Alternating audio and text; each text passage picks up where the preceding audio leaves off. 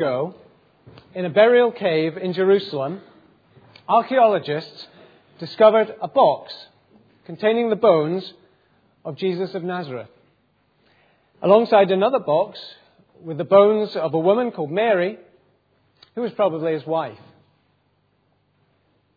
Well, that's what James Cameron, the director of the blockbuster movie Titanic, believes, and he'd like the rest of us to believe it as well, which is why he produced a documentary for the Discovery Channel called The Jesus Family Tomb that attempts to argue for this incredible claim. Now, I should say at this point that if you've uh, been unsettled by recent publicity about this documentary, you really shouldn't be.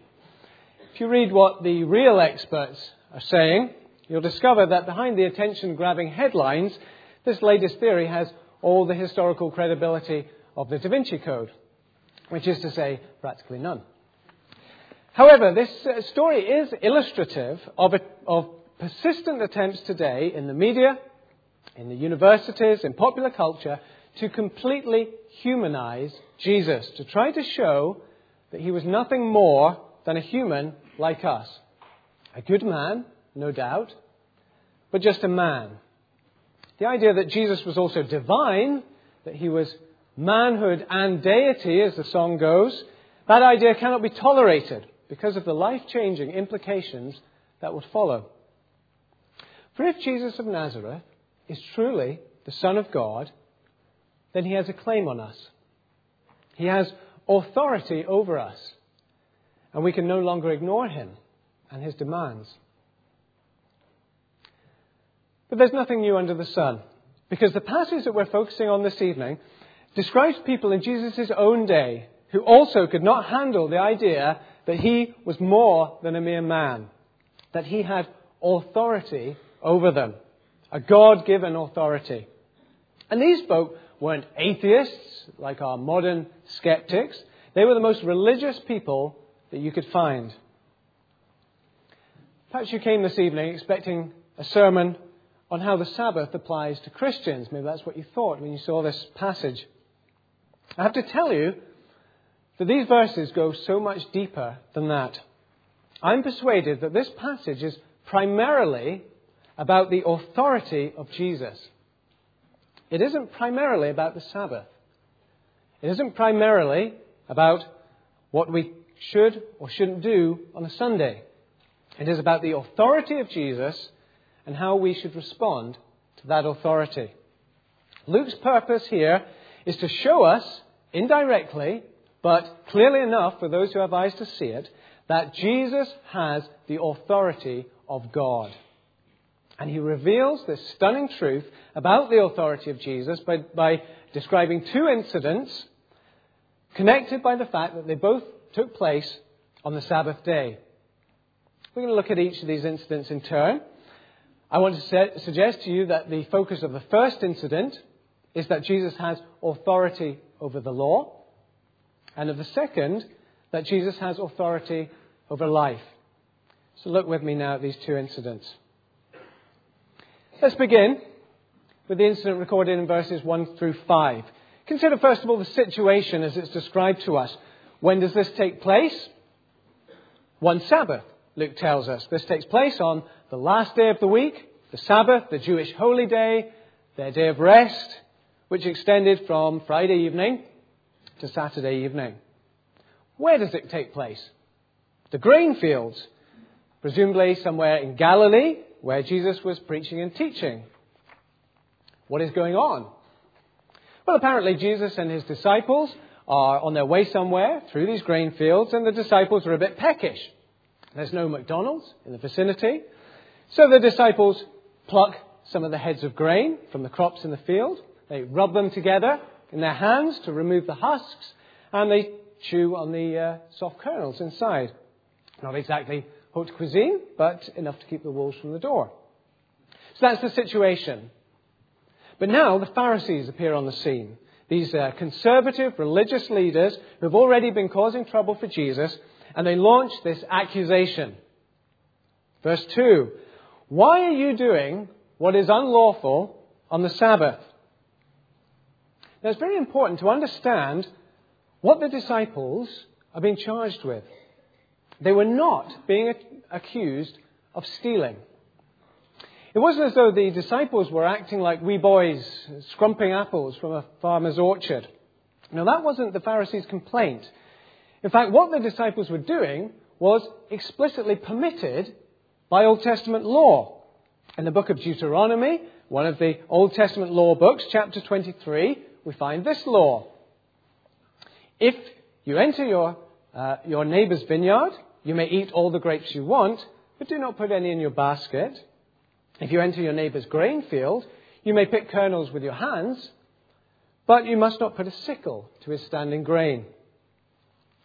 Now, this commandment from God was designed to ensure that the well off in the nation made merciful provision for the poor, for the travelers, for people who found themselves in need. And so, if you ever found yourself hungry and short of food for whatever reason, you could always pop into your neighbour's field and pick something to eat with your hands. The amount taken would be negligible to the owner of the field, but it would make all the difference to your empty stomach. What you couldn't do, of course, was uh, drive up to your neighbour's field with your combine harvester and uh, just let rip. But this was a law that was designed to strike a balance between justice and mercy. So the disciples are well within their legal rights on this count. Now, what the Pharisees object to was the fact that they were doing this on the Sabbath. Sabbath, of course, was the Jewish holy day, a day of rest. According to the fourth of the Ten Commandments, work was forbidden on the Sabbath. Exodus 20 is where you find the Ten Commandments, and this is how the fourth commandment reads Remember the Sabbath day by keeping it holy. Six days you shall labor and do all your work, but the seventh day is a Sabbath to the Lord your God. On it you shall do, you shall not do any work. Now, clearly, this law on its own says nothing about uh, picking heads of grain from a field. The fourth commandment doesn't provide precise details about what counts as work on the Sabbath, although we do find some specifics in other parts of the Old Testament. So, why is it, you may ask, why are the Pharisees so confident that Jesus' disciples have broken this law, this Sabbath law? Well, the answer is that the Pharisees were appealing to a, a large body of regulations that had been drawn up by Jewish legal experts over many years, which specified in exhaustive detail what you could and could not do on the Sabbath. And these traditions were like a, a massive commentary on God's law, trying to spell out how it applied in every conceivable situation. How far could you walk without technically working? How much could you carry without technically working? How much food could you prepare without technically working? And so on. One commentator suggests that the Pharisees might have actually identified multiple crimes in the disciples' actions. He writes, The Pharisees would find in the plucking of the ears a breach of the regulation which forbade reaping, and in the rubbing in their hands that which, forbade, uh, which prohibited threshing. Throwing away the husks probably represented winnowing, while eating showed that they prepared food. Four distinct breaches of the Sabbath in one mouthful. So here is the accusation. The disciples have broken the Sabbath law, the fourth commandment. And although the, the question that, is, uh, that the Pharisees ask is directed at the whole group, in essence, it is an accusation against Jesus. If he is truly a man on a mission from God, why is he allowing his followers to break God's holy law? How then does Jesus respond? Well, let's look now at his refutation. How does he counter the accusation of the Pharisees? It's interesting to note how Jesus does not refute the Pharisees. He doesn't play the lawyer arguing on detailed technical grounds that his critics have misapplied the fourth commandment. He could have done that. He could have. But the reason he doesn't do that, I think, is because he has a greater agenda than to merely correct their understanding of Old Testament law. Instead, Jesus wants to turn this into an opportunity to point them towards his own authority and his true identity. So, how does Jesus refute their accusation? In two ways. Two ways. First, Jesus appeals to David's kingly precedent. Look at verses 3 and 4. Jesus answered them, Have you never read what Jesus did when he and his companions were hungry? He entered the house of God, and taking the consecrated bread, he ate what is lawful only for the priest to eat. And he also gave some to his companions. What is Jesus referring to here? Well, he's recalling an incident in the life of David, recorded in the book of 1 Samuel, one of the historical books in the Old Testament. It's 1 Samuel 21, if you want to check it out later for yourselves. In this story, David is fleeing for his life from Saul, his predecessor on the throne of Israel. God had already rejected Saul as king of Israel because of Saul's disobedience. And the prophet Samuel has anointed David as the new king. But not surprisingly, Saul uh, wasn't inclined to just hand over the crown to David. No, he put every effort into hunting David down and killing him. And in the story that Jesus is referring to, we find David and his loyal men taking refuge in the house of a priest called Ahimelech. David's men are hungry because they've been on the run, and David asks the priest for some, for some bread. But the only bread that Ahimelech has in his house is the bread of the presence, as it was called, or the consecrated bread, as Jesus refers to it here.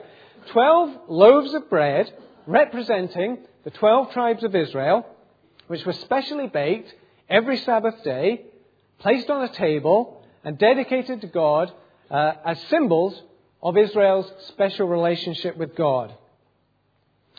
And according to the law of God, delivered through Moses, only the priests were permitted to eat the bread, and only then after it had been uh, replaced by fresh bread. I'm not sure how keen the priests were to eat bread that had been set out on a table for a week, but that was the setup. And you can read about this in Exodus 25 and Leviticus 24. But despite these legal restrictions, David orders the priest to give the bread to his men because of the exceptional circumstances in which they found themselves. So, what's Jesus' point? In bringing up this incident. His point is this strictly speaking, David broke the letter of the law. He broke the law of God. And he did so because his men were hungry. But now, Jesus has presented the Pharisees with a dilemma. If they want to press charges against Jesus, then they should press charges against David as well. If they want to condemn Jesus as a casual lawbreaker, then they'll have to condemn David, the greatest king of Israel, as a casual lawbreaker as well. Jesus has turned their legalism back on their own heads. However, we mustn't let the subtle implication of Jesus' reply pass us by. Jesus has appealed to the precedent of King David. But just who does Jesus think he is? to compare himself so confidently to David, God's anointed ruler. Just imagine if you were to criticize me for something I'd done, some, some inappropriate behavior, and I were to reply to you like this Well, if you know your history, you'll recall that Julius Caesar did the very same thing when he returned in triumph from his military campaigns. You'd rightly think that I had delusions of grandeur, or worse, no doubt the, the Pharisees thought the same of Jesus, and they were incensed. But Jesus is not only uh, suggesting that he has the rights and privileges of a king, he is deliberately hinting, by his appeal to King David's precedent, that he is now God's anointed one, the successor to God's uh, to the throne of David. But as if that weren't grand enough, Jesus goes even further. For not only does he appeal to King David's precedent, he also appeals directly to his own authority. Verse 5 Then Jesus said to them, The Son of Man is Lord of the Sabbath. Now, this is a truly astonishing claim. Uh, the title Son of Man was one that Jesus often used to refer to himself. It was a title that hinted at his claim to be the Messiah, God's promised King and Saviour. But Jesus is now declaring that he, the Son of Man, is the Lord of the Sabbath. He is the master of the Sabbath. He rules the Sabbath. He is claiming the authority to interpret the Sabbath law as he sees fit. In effect, Jesus' reply to the Pharisees is this You think my disciples have broken the law? Well, I own the law. I am the law. So Jesus refutes the Pharisees' accusation by appealing to, King, uh, to David's kingly precedent and to his own authority as Lord of the Sabbath. But consider now the stunning implication of his response. We have to appreciate how all this would sound to first century Jewish ears. The Sabbath law, uh, that you should only work six days and rest on the seventh, had been spoken by God from heaven to Moses. It was one of the Ten Commandments, the Big Ten. And Sabbath keeping was also one of the things that, that marked out Israel as God's special chosen people. It was a mark of God's ownership. And what's more, uh, the, the, origins of the Sabbath go back even earlier than the law given to Moses uh, on Mount Sinai. This one day in seven pattern was established by God in his creation of the universe. The reason given for the fourth commandment in Exodus 20 is that God created the heavens and the earth in six days and he rested on the seventh. So the Sabbath had God's fingerprints all over it. And yet here we find Jesus claiming authority over God's Sabbath, over the law of the Sabbath, and by extension, authority over all of God's law. The implication is clear. Jesus' authority is the authority of God. Jesus has God's authority. I should say a few words at this point about how we should relate all this to our attitude to Sunday. Um, I, I, just can't deal in depth here with the question of the relationship between the Sabbath of the Old Testament and the Lord's Day of the New Testament, which Christians celebrate on Sunday, because that's the day on which Jesus rose from the dead. But I do want to leave you something to consider and act upon. Although the Lord's Day, Sunday, is, is not the same as the Jewish Sabbath, it's on a different day of the week, for starters. The apostles and the early Christians apparently saw some degree of continuity between the two because they shifted their focus from the one to the other. And they gathered for public worship, for Bible reading, prayer, and teaching on the Sunday instead. So there's this continuity between the two of them to a degree. So, given this connection between the Sabbath on the one hand and the Lord's Day on the other, there are two errors I think that we need to avoid. The first error is that of legalism. Of legalism. This is the era of the Pharisees. We mustn't fall into viewing Sunday in terms of a set of do's and don'ts that define our relationship with God, or worse still, that defines other people's relationship with God as we silently pass judgment on them for not observing the do's and the don'ts that we do and don't. That's one error. The second error we also need to avoid is that of laxness. Of laxness. We also must not react against legalism by paying no attention at all to the question of how we should view Sunday, the Lord's Day. Jesus is as much Lord of Sunday now as he was Lord of the Sabbath then. He is the Lord of the Lord's day. And so each of us, I think, needs to give careful thought to how Jesus would have us approach this special day. And that does mean studying and applying what God's Word teaches about it. I wonder, where do you get your ideas about how to spend Sundays?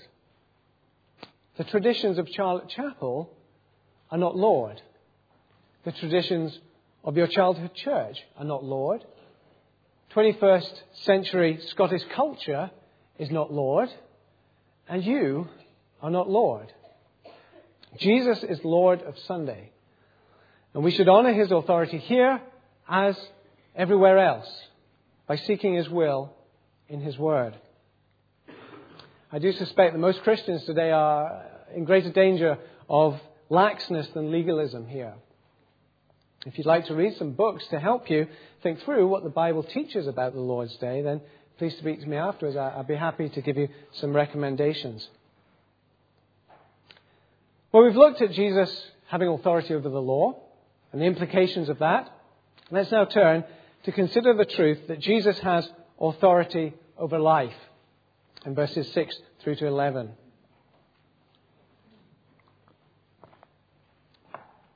No doubt, the Pharisees were left speechless by this first Sabbath incident, uh, not just because of Jesus' clever appeal to David, but also because of the sheer audacity of his authority claim. But it was, after all, only a claim. It's one thing to claim God's authority, isn't it? It's quite another to demonstrate it. And yet Jesus goes on to do just that in this second Sabbath incident. Once again, let's begin with the situation. Verse 6. It's another Sabbath. The place this time is the synagogue.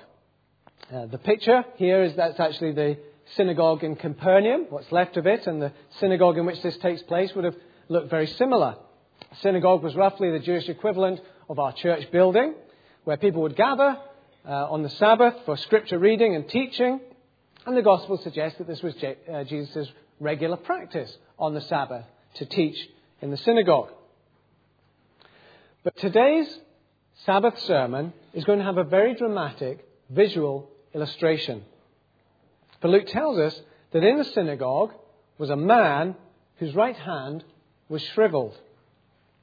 The word shriveled suggests some uh, muscle wasting condition which had left the hand limp and useless. Almost certainly, this affliction hindered the man's ability to earn a living in an age where gainful employment was, manual, was usually manual work. Uh, if you've ever suffered from a broken arm or broken wrist and the incapacity that causes, then you'll understand something of this man's distress, his disability. Now, there's little doubt that given Jesus' growing reputation as a miracle worker, that everyone in the synagogue be, would, would be waiting to see whether Jesus was going to heal this man. And the Pharisees, who are practically stalking Jesus at this point, are no exception. Verse 7 They watched him closely to see if he would heal. But the Pharisees don't want to see healing because they care about this man's problem or even because they just enjoy a good miracle. No, they want to see Jesus heal so that they can level yet another accusation at him. Namely, the accusation that he has broken the Sabbath by doing a work of healing. These guys are now so blinded by their fear and their hatred of Jesus that they will overlook any good deed, even a miraculous good deed, for the sake of condemning him. To be fair to the Pharisees, and I want to be fair to the Pharisees, they weren't as bad as they could have been. They did, in fact, allow for medical treatment on the Sabbath, but only in cases where the patient's life was in immediate danger. But in this case, there is no such danger. The man had probably been living with this disability for years. There is no urgent need for Jesus to heal him on the Sabbath day rather than wait a day or two. Why not Sunday? Why not Monday? And so the Pharisees are ready to pounce because they know that Jesus wants to heal this man. The accusation is formed in their minds. And the remarkable thing is that the accusation never gets so far as their mouths. For Luke writes that Jesus knew what they were thinking. He didn't guess, he knew it. What kind of a man has the power to know people's thoughts? This is no ordinary man. Jesus knows their thoughts, he knows their accusation, but he is ready with a refutation. He tells the man with the shriveled hand to stand up in front of everyone. The scene is dramatic. Just try to picture it. Jesus and the Pharisees are facing off. It's a very public confrontation. The crowds are watching. Who will be victorious? Have the Pharisees trapped Jesus this time? Or will they end up red faced and tongue tied again? Jesus makes his move. But he doesn't simply reach out and heal the man. First, he has a question for the Pharisees. Verse 9 I ask you, which is lawful on the Sabbath? To do good or to do evil? To save life or to destroy it? It's an embarrassingly simple question. These days, it would be called a no brainer. Of course, one should do good on the Sabbath and not evil. But what Jesus has done here is to show God's intent for the Sabbath. God's intent for the Sabbath. The Sabbath, like all of God's laws, was intended for mankind's ultimate benefit. God's laws are a reflection of God's own heart. A heart that is not only holy and just, but compassionate and merciful. We saw that earlier, didn't we, with the, the law in Deuteronomy about allowing the hungry to, to take grain from a neighbor's field. So if this is what law, God's law is like, how could it possibly be an offense before God to heal this man and to restore his livelihood on the Sabbath? But notice also how Jesus' question implicitly condemns the Pharisees. Jesus leaves no room for indifference towards this man's predicament. Either you do good by your response to it, or you do evil. Either you show mercy, or you don't. There's no neutral option. I suggested earlier that some of us may need to give more thought to how we approach Sunday. Well, there's a big clue here, isn't there? How can we take active steps, not merely to avoid evil, to avoid sin, as it were, but to do good on the Lord's day, to show mercy? What about visiting someone can't get out to church? What about sh- uh, showing hospitality to an international student or someone who would otherwise spend Sunday alone? What about spending time praying and fasting for someone you know who is struggling with their circumstances? What about getting down on your knees for Burma? What about spending time with a child who lacks a permanent father figure or mother figure in their home? What about inviting some friends who don't know Jesus to church to hear the good news about Him? The possibilities are endless, are they not? But the immediate point of Jesus' question is to show that the Pharisees' attitude is not only mistaken, but downright evil and in conflict with God's purposes. Their spiritual blindness and self righteousness leads them to destroy life. Not merely the life of the sick man, but the life of the Son of Man, as they later conspire to have him put to death. Jesus' question has shown God's intent for the Sabbath. But now, he seals the argument by showing God's power on the Sabbath.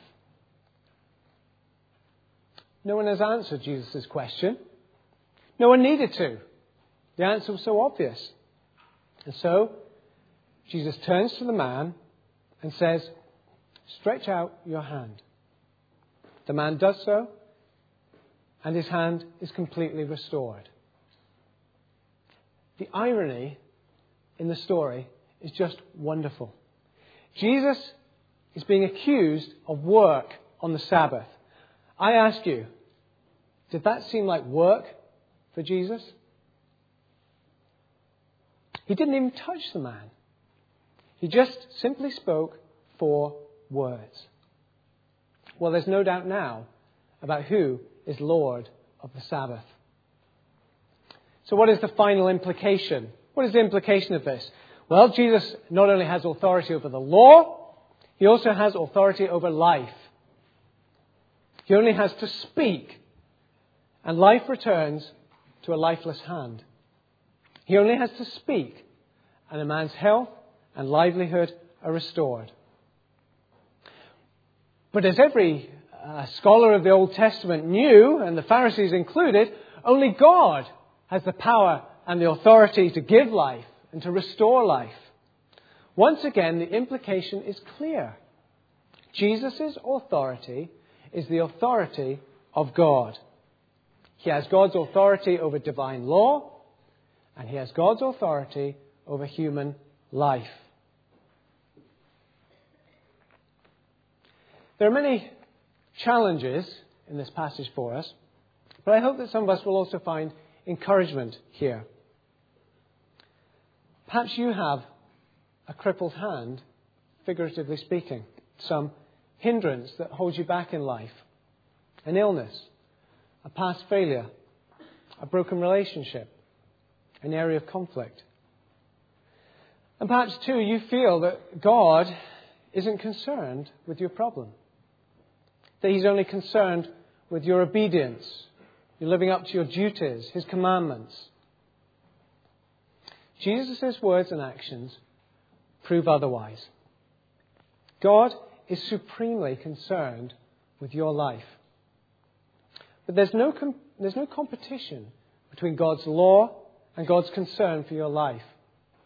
God's commandments are the Maker's instructions. They're meant for our good, so that our hearts will be directed towards God's heart.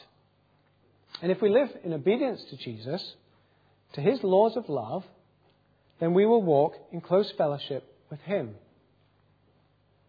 I'm not saying that Jesus will take your problem away as dramatically as this man's disability, although he may yet do. But he does promise that if we walk closely with him, we will receive whatever grace we need to live through it and even above it. He is the Lord of life, and your life is in his compassionate hands. As we close, I want us to consider how we should respond to Jesus' authority claims and to compare our response to the response that Luke describes in this passage. On these two Sabbaths, Jesus has demonstrated his authority over the law and his authority over life.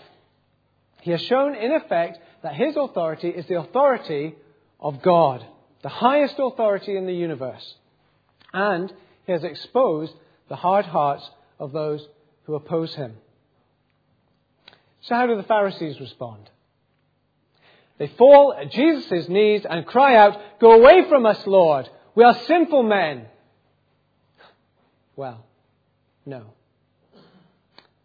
That was the response of Peter the fisherman in Luke chapter 5. This is how the Pharisees respond. Verse 11. They were furious and began to discuss with one another what they might do to Jesus. The Pharisees did what all of us are inclined to do when our wrongful thoughts and ungodly motives are exposed. They burned with anger and wanted only to get rid of the person who had exposed them. But it was a tragically misguided response. Because not only had Jesus demonstrated his authority, God's authority, he had also shown it to be an authority that has our best interests at heart. In their anger, the Pharisees separated themselves from God's good purposes. If you're a Christian here this evening, then you've already accepted in principle the authority of Jesus in your life. He's your Lord as well as your Savior. Nevertheless, if we're honest, we have to admit that we still resist his authority in some areas of our lives. And perhaps there is some attitude, some ambition, some habit, or some relationship in your life where you have effectively said to Jesus, I don't want you to be Lord of that. And maybe part of you even resents Jesus, resents the claim of Jesus to have authority over that area. You're angered at the thought that Jesus has to rule that area as well as all the other areas that you've willingly yielded to him. If so, you need to acknowledge that Jesus has divine authority over that aspect of your life as well. But you should be assured that his goal is not to spoil it, but to heal it, to redeem it for his own perfect purposes. If you're not a Christian tonight, because you've never accepted Jesus' divine authority, his divine identity, then you need to come face to face with the words and the works of Jesus. As we've already seen in these series of uh, studies in Luke's Gospel, and we'll see further in the weeks to come, Jesus not only claimed to have the authority of God, but he proved it by his power over life itself. It may be that you resist the authority of Jesus because you think it would spoil your life to accept it. If so, you need to hear the words of Jesus. Yes, he has authority over your life, but his intention is to do good, not evil. He wants to save your life, not destroy it. And he proved those intentions when he chose not to save his own life, but to submit to death by crucifixion as he bore the punishment each of us deserved for our sins against God, so that through Jesus our lives might be healed and saved forever. This is the good news of great joy for all people.